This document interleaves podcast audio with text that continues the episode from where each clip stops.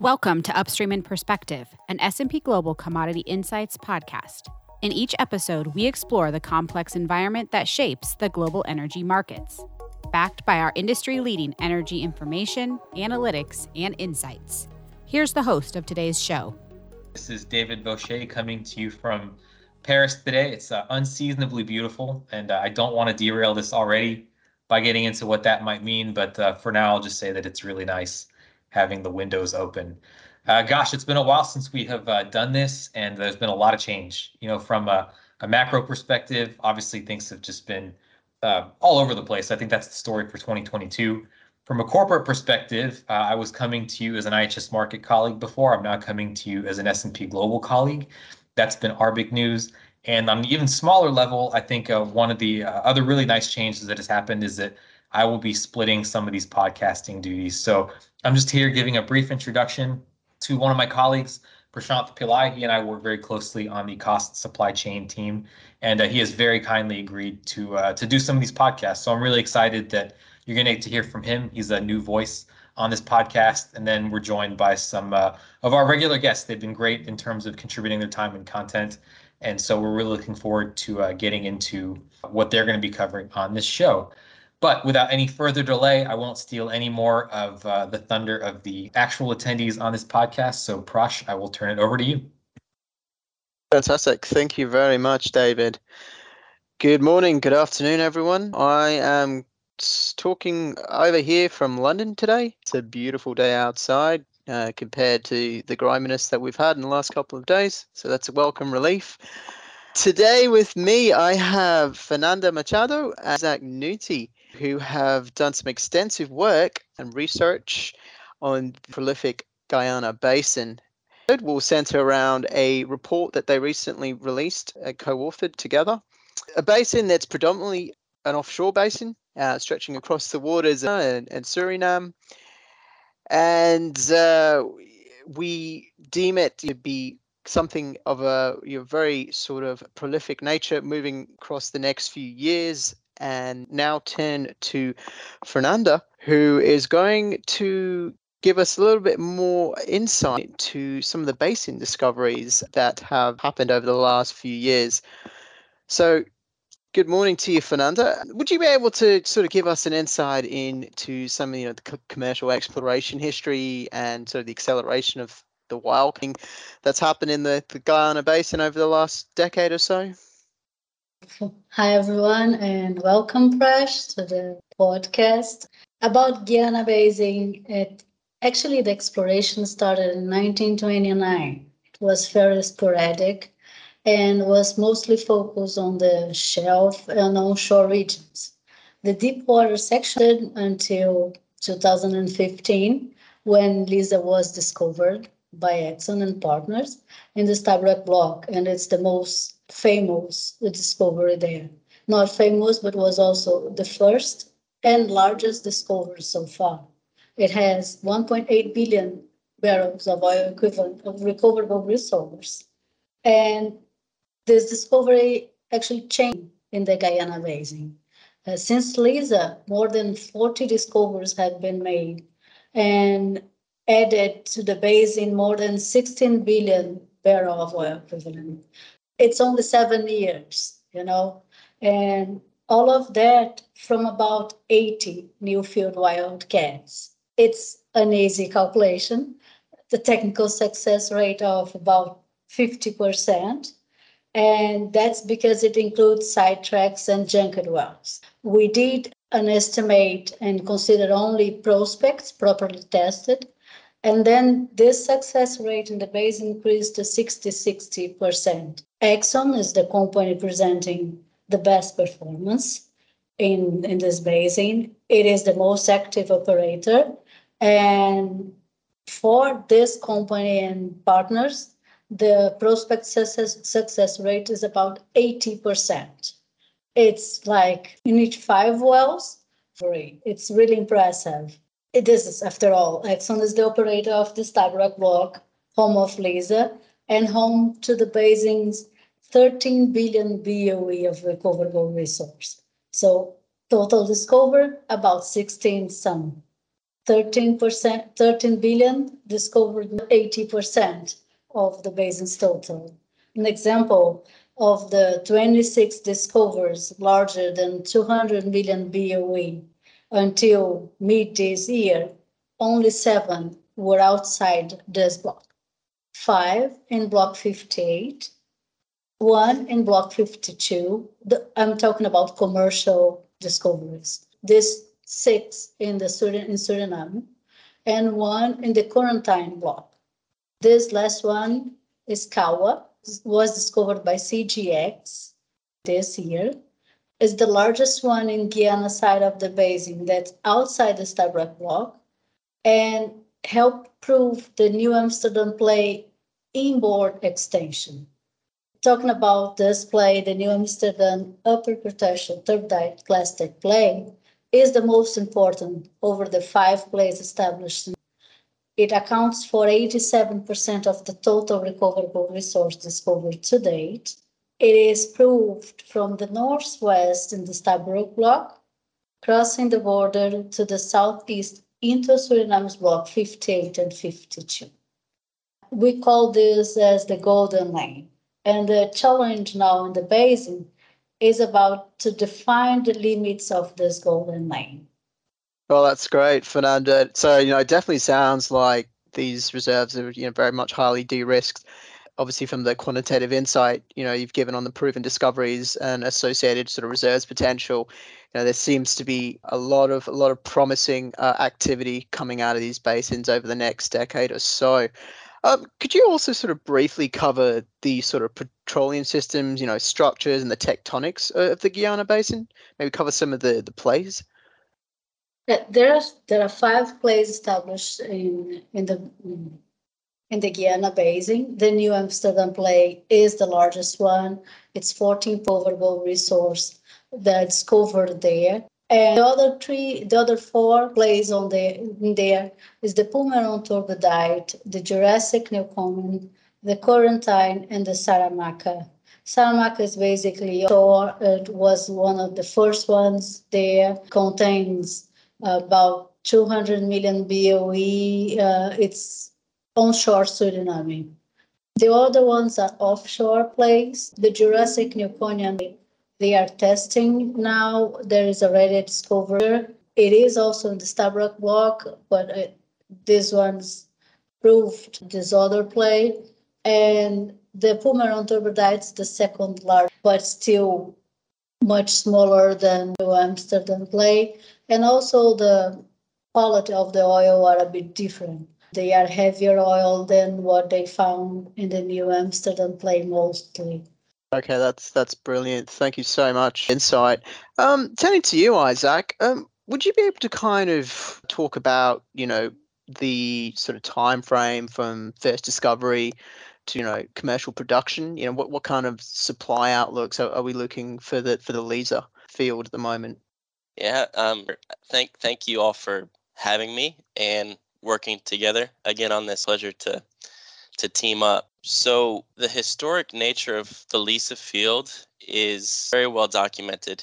You know, going from discovery to production in, in less than five years is difficult, even in established producing nations. But to do that in a country with no previous production is unprecedented. Even in the United States, in the Gulf of Mexico, where there is ample existing infrastructure in place, major developments do not typically go from discovery to production in that short of a time frame. Of course, there are a few that have done it. There's there's always subsea tiebacks once infrastructure is, is already in place, mm. where that happens very often in the Gulf yeah. of Mexico, and and maybe in in the future in, in Guyana and Suriname that will start to happen. You'll have some smaller fields that get discovered, and a year or two later, they're already producing. It could happen. But the Liza fields itself is completely unprecedented. Now, Fernanda, I know you have researched some of the Atlantic margin basins. How how would they compare with that kind of five year time frame from discovery to first production. Hi, Isaac. Yeah, you you were mentioned Deepwater Gulf of Mexico. Yeah, we see some of this Atlantic deepwater basins with smaller time than 4.6, less than five years we saw in Liza. But generally, it's easy to connect fields to be developed in basins well structured subsea tiebacks. On average, this less than five years doesn't happen in the Atlantic margins.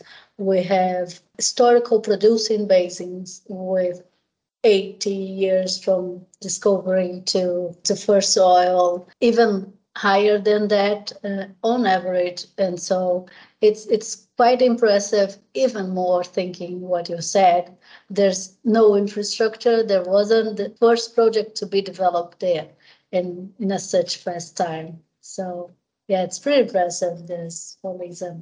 Right, right. So yeah, Liza Liza was discovered in 2015, began producing in late 2019, and, and while there were some issues initially with the gas handling, it, it does appear those have kind of been resolved. Production is back on track. The second phase of production has already begun. So there's now two FPSOs on the field. That second phase of the development started earlier this year. The third phase is expected to start next year and that will incorporate the Payara and Pacora fields as well. And in, in total, those those three FPSOs that will be on this Liza area asset, they're projected to produce around 525,000 barrels of oil per day in 2024. So it's going from, you know, zero in 2019 to over half a million barrels per day in in less than 5 years.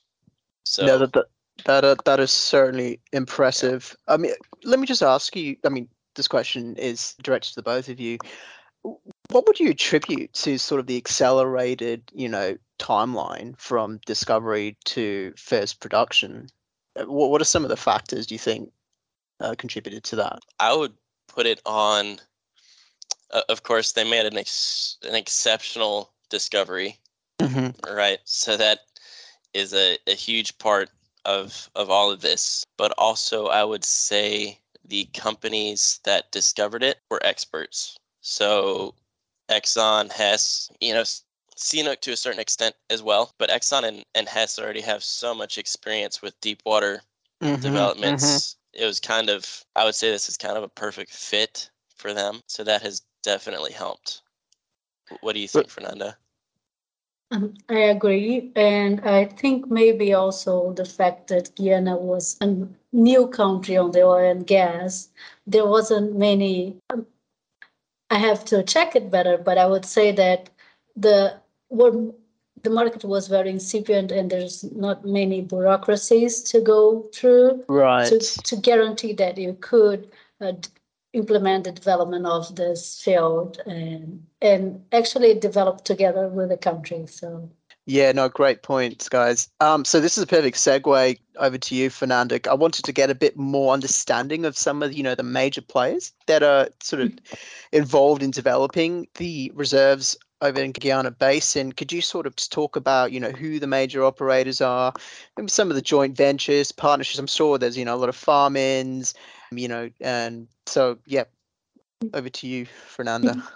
Yeah, um, well, Isaac has already said about Exxon and Hess, CNOOC, they are the partners on the Stabroek block and the most important one. But the Guyana Basin is actually populated by a mix of global international oil companies, independents, and foreign NOCs. We see Total Energies, we see Apache, we see CNOOC as partner there, but Chevron is also there. Petronas is there, CGX Energy, Tullow. So there's this interesting mix of companies.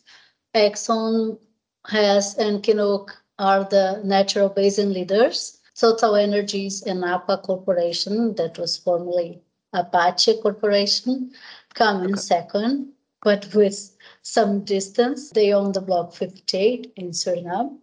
Block 58 is the largest one in the country and the second one in the basin. So the next developments outside the Stabroek block we will probably see in Block 58. about entry opportunities in deepwater acreage, it, it was limited with most of the, the acreage taken.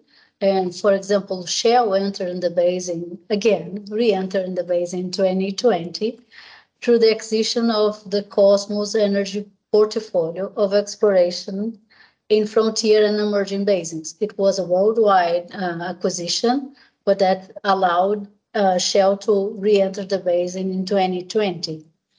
But what we've seen recently is some independents reducing their acreage position in a kind of portfolio optimization to guarantee that they can explore the where they are better positioned.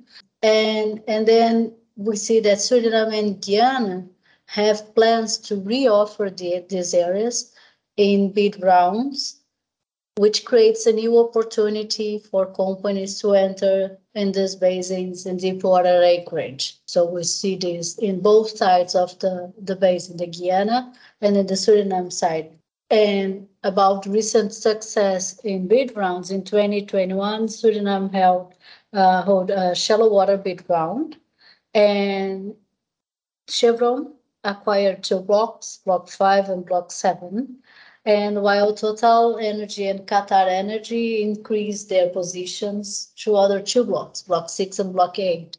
So we we see that the, the largest, the global oil seas, IOCs, they are looking to strengthen their position in the basin and they are looking at it with optimism to the future. The matter is where the, the place, where are the what are the extensions of the place, and what else the basin can deliver outside what they already know it has been delivering for the last seven years. Yeah, that's excellent. Thank you so much for that. So, kind of, you know, I wanted to sort of move on to the the more commercial issues regarding, you know, the gas production and how that's being piped uh, from the field to the mainland. You know, obviously for both Guyana and Suriname, I suppose the cost of energy to their domestic market is a major sort of policy issue. You know, that will be creating incentives to accelerate and consolidate their economic growth. So I, I think I read recently, you know, Guyana Gas, uh, you know, has, you know, they've signed this huge deal, you know, for the, for this power project uh, to generate sort of cheap and reliable power f- for those countries. So, how do you see pipeline constructions and all of that sort of being Im- impacted? I can start off with you, Isaac. Yeah, so for Exxon and partners, the gas really plays a vital role in their oil production for sustaining pressures and all those type of things and maintaining production rates. So this this gas to shore project that is expected to to start in the coming years, it's not going to have a huge impact on the fields and the assets themselves, right? It's not really something that ExxonMobil is doing out of an economic strategy. It's more so to help the country, I think, of, of Guyana, because it's not going to be a lot of gas in comparison to what is being produced by all these fields. You know, there's and really across the basin, many of these fields have high gas content as well. So the amounts of gas being being produced and, and re-injected is significant and, and very helpful for the oil production. But I, I don't necessarily going to have a huge impact on the assets themselves. But what what do you think about that, Fernanda? adding a bit on that, and I think that's mostly a way to help the country or to guarantee the good relationship between the companies and, and what the country needs besides anything else like what isaac was saying the f- financials economics of those assets are well structured doesn't matter the gas sale or the investment they are doing in that so the, the asset would be developed without or with the gas sale. I think that's the, the most important. I think Isaac can also explore a bit more on this asset economics views and how how they are well positioned to be developed in oil prices. And but I, I agree with that. I, a lot of have been said about the gas in the Guyana side, in the Guyana Basin pipeline construction connecting to Trinidad Tobago, large dream in, in the past, FLNGs, and but anything stopped the companies to, to develop or to bring the the field on stream on that first time that we said we we're talking before we have seen in other places other assets that were delayed because they didn't know what to do with the gas that's different in Guyana. They they can use. It's good to use as well to keep everything the printer pressures and everything working properly. But and the amount of gas produced is not is very small compared with the potential of gas they can produce. I think it's mostly because of that, the gas production. But the, the asset is strength in economics, then Isaac can explore it better than I, but they, they are well positioned to be developed in the future. Right, Isaac? It's it's it's true. I think at this point, while they are ramping up oil production so quickly, I think the the main uses for gas would be injection of course is is the primary primary operation there. Then there's also gas lift which they'll use in in some of the wells. They can use it for fuel as well for different power generation out in the ocean. And i think actually exporting the gas is something that it's just not something that they are necessarily concerned about at this point. But yeah, maybe in the future, because there's such a large amount there, it will just depend on demand. And I think demand is going to be the main player there. If the demand is is there and the gas is there, I think they'll figure out a way to uh, to monetize it for sure. Yeah, absolutely. Yeah, that's great. You know, I I wanted to also sort of touch on sort of the the economic side of of you know the, the the, basin's potential. You know, in terms of uh, what, what kind of cash flow generations can can these operators expect, Isaac? You know, I mean, I'm, I'm sure it must be some uh, uh, mouth-watering sums. yeah, that that's where the uh, that's where the operators and partners get very excited cool. once yeah. you start talking about cash flow. We estimate over 450 billion in free cash flow uh, after tax to be generated from the existing discoveries, right? And as more discoveries are made, of course, that number just continues to grow. At the same time, mm-hmm. that free cash flow creates over 570 billion in government take so revenue to the government, and this is Guyana and Suriname. Approximately 460 of that, 570 goes to Guyana. The remaining 110 billion goes to Suriname. And and before we dive too far into what that means for the partners, I think we should think about what it could mean to the to the citizens of these two countries because Guyana only has a population of about 800,000 people.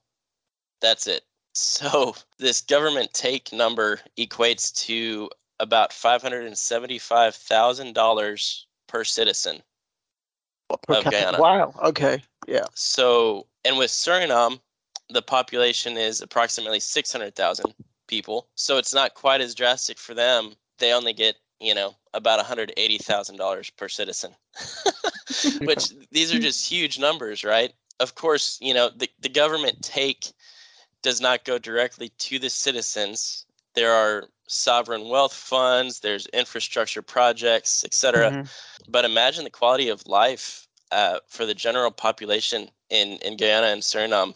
Um, it definitely appears to be going in the right direction, you know, with hospitals being built, a, a huge focus on education, because the, the jobs are going to be more and more important.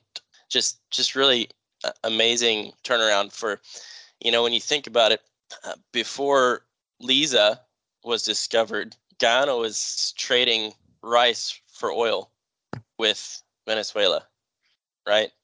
And now mm-hmm. they basically, as soon as Guyana started producing, they're they're a net exporter of oil and gas, right? Because they hmm. don't use that much. So, just just amazing. but then switching back to the companies involved in these assets, it's a complete game changer, especially for the maybe more mid-sized companies like Hess and Apache. Guyana alone accounts for about 60% of Hess after-tax cash flow going forward. Wow. So y- you want to you want to talk about priority? Mm-hmm. I think Guyana is probably where they are focused. And then for Apache, Suriname accounts for about 45% of their cash flow going forward. And, you know, they're involved in several different countries, but it's just the discoveries in this basin have been so powerful that they're instantly changing the the future for for these type of operators so and and to put all that in perspective while the discoveries are still significant to a company like exxon guyana only accounts for about 10% of exxon's cash flow going forward it's about 170 billion in cash flow to exxon out of a, a huge number but yeah. Uh, yeah so so huge huge numbers there yeah Okay, that's yeah. Well, that's very insightful indeed. I mean, you know, I, I'd really want to extend my thanks to both of you for for coming on and featuring in today's episode. Before we end, I just wanted to ask you guys some questions, just to get to know you guys a bit more better. So, Isaac, what are some of the essentials that you need in your life? You know, that you can't go without. oh man that's a that's a it's a it's a good question and important to think about for me the first thing i think about is my family i would say that's the most Very essential thing for me my wife and i have two young boys ages three Nice. and one and then we have uh, a third third baby uh, on the way Congratulations. Thank you, thank you. And and they're they're my, you know, absolute pride and joy. Soak up all the time I can with them and all those those little moments. So I would say that's what I care about most, to be honest, in my life. So yeah, good Excellent. question. Um, turning to you, Fernanda. Uh, what are, what are some essentials that you need that you need in your life? Yeah, well, family is definitely one of the most important things for me as well. I echo Isaac and that. My friends, my dog. I don't Oh, what's your dog's name? It's B. Oh, that's cute. it's a golden name. retriever, giant golden retriever. I don't have kids, but I have this four-legged kid. Got a big baby, yeah. yeah, my big baby. And and uh, I need coffee every day. And I have read said that about coffee. I don't live without coffee. That's the first thing in the morning for sure. But I will add another thing besides coffee. That's chocolate. Mm, that's nice. it's not a daily thing like coffee, but it's very essential to my life. Excellent. Excellent. I could not could not disagree. And then lastly, to both of you, is there any kind of piece of media, content, a book, music that you would recommend to the audience? Start off with you, Fernanda. Yeah, I'm not sure if recommend, but I'm currently building in my house here Okay. in, in the countryside of Brazil. And everything that I watch is about is building programs. So constructions and selling properties, those uh, brothers, Brilliant. don't know, no, something brothers. Yeah, that's everything that I watch nowadays. So Yeah, over not here exactly not exactly to suggest anyone to watch it, but that's that's my daily life now. Uh, I'm not sure if you're familiar with this program in the UK called Grand Designs. No, Um, not this one. I, Yeah, so you know, it, it's actually it's quite inspirational because it basically the the host he goes and basically he follows a family on their journey. You know, they're building their dream home. So yeah, it used to be addic- yeah, it's quite addictive viewing. But oh well, congratulations with you on uh, the new house and everything. I hope that goes well. And how about you, Isaac?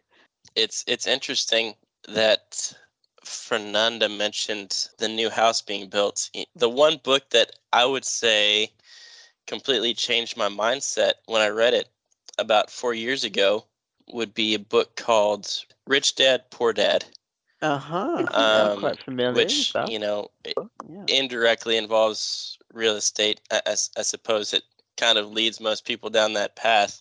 But you know, it really got me thinking more about assets and, and liabilities and how we choose to invest our time and and money. But yeah, just a very powerful book I felt and, and something that definitely was impactful for my life and has definitely changed the way I think about things at this point in my life. So yeah. I I think yeah, one key takeaway from that book was uh, three streams of income: earned, portfolio, passive. I was like, oh, mind blown. I think I need to work more on the portfolio and the, the passive income side. right. Yep, Yeah. Yep. Yep. But excellent. Well, you know, I just wanted to extend my gratitude to the both of you for coming on and featuring in today's episode. You know, uh, I wish you both an excellent rest of the day, and I just want to thank our, our audience for listening in today, and we hope to catch you all again very soon. Ciao, ciao. Thank you, guys. Thank you. This podcast contains insights and data copyrighted by S&P Global.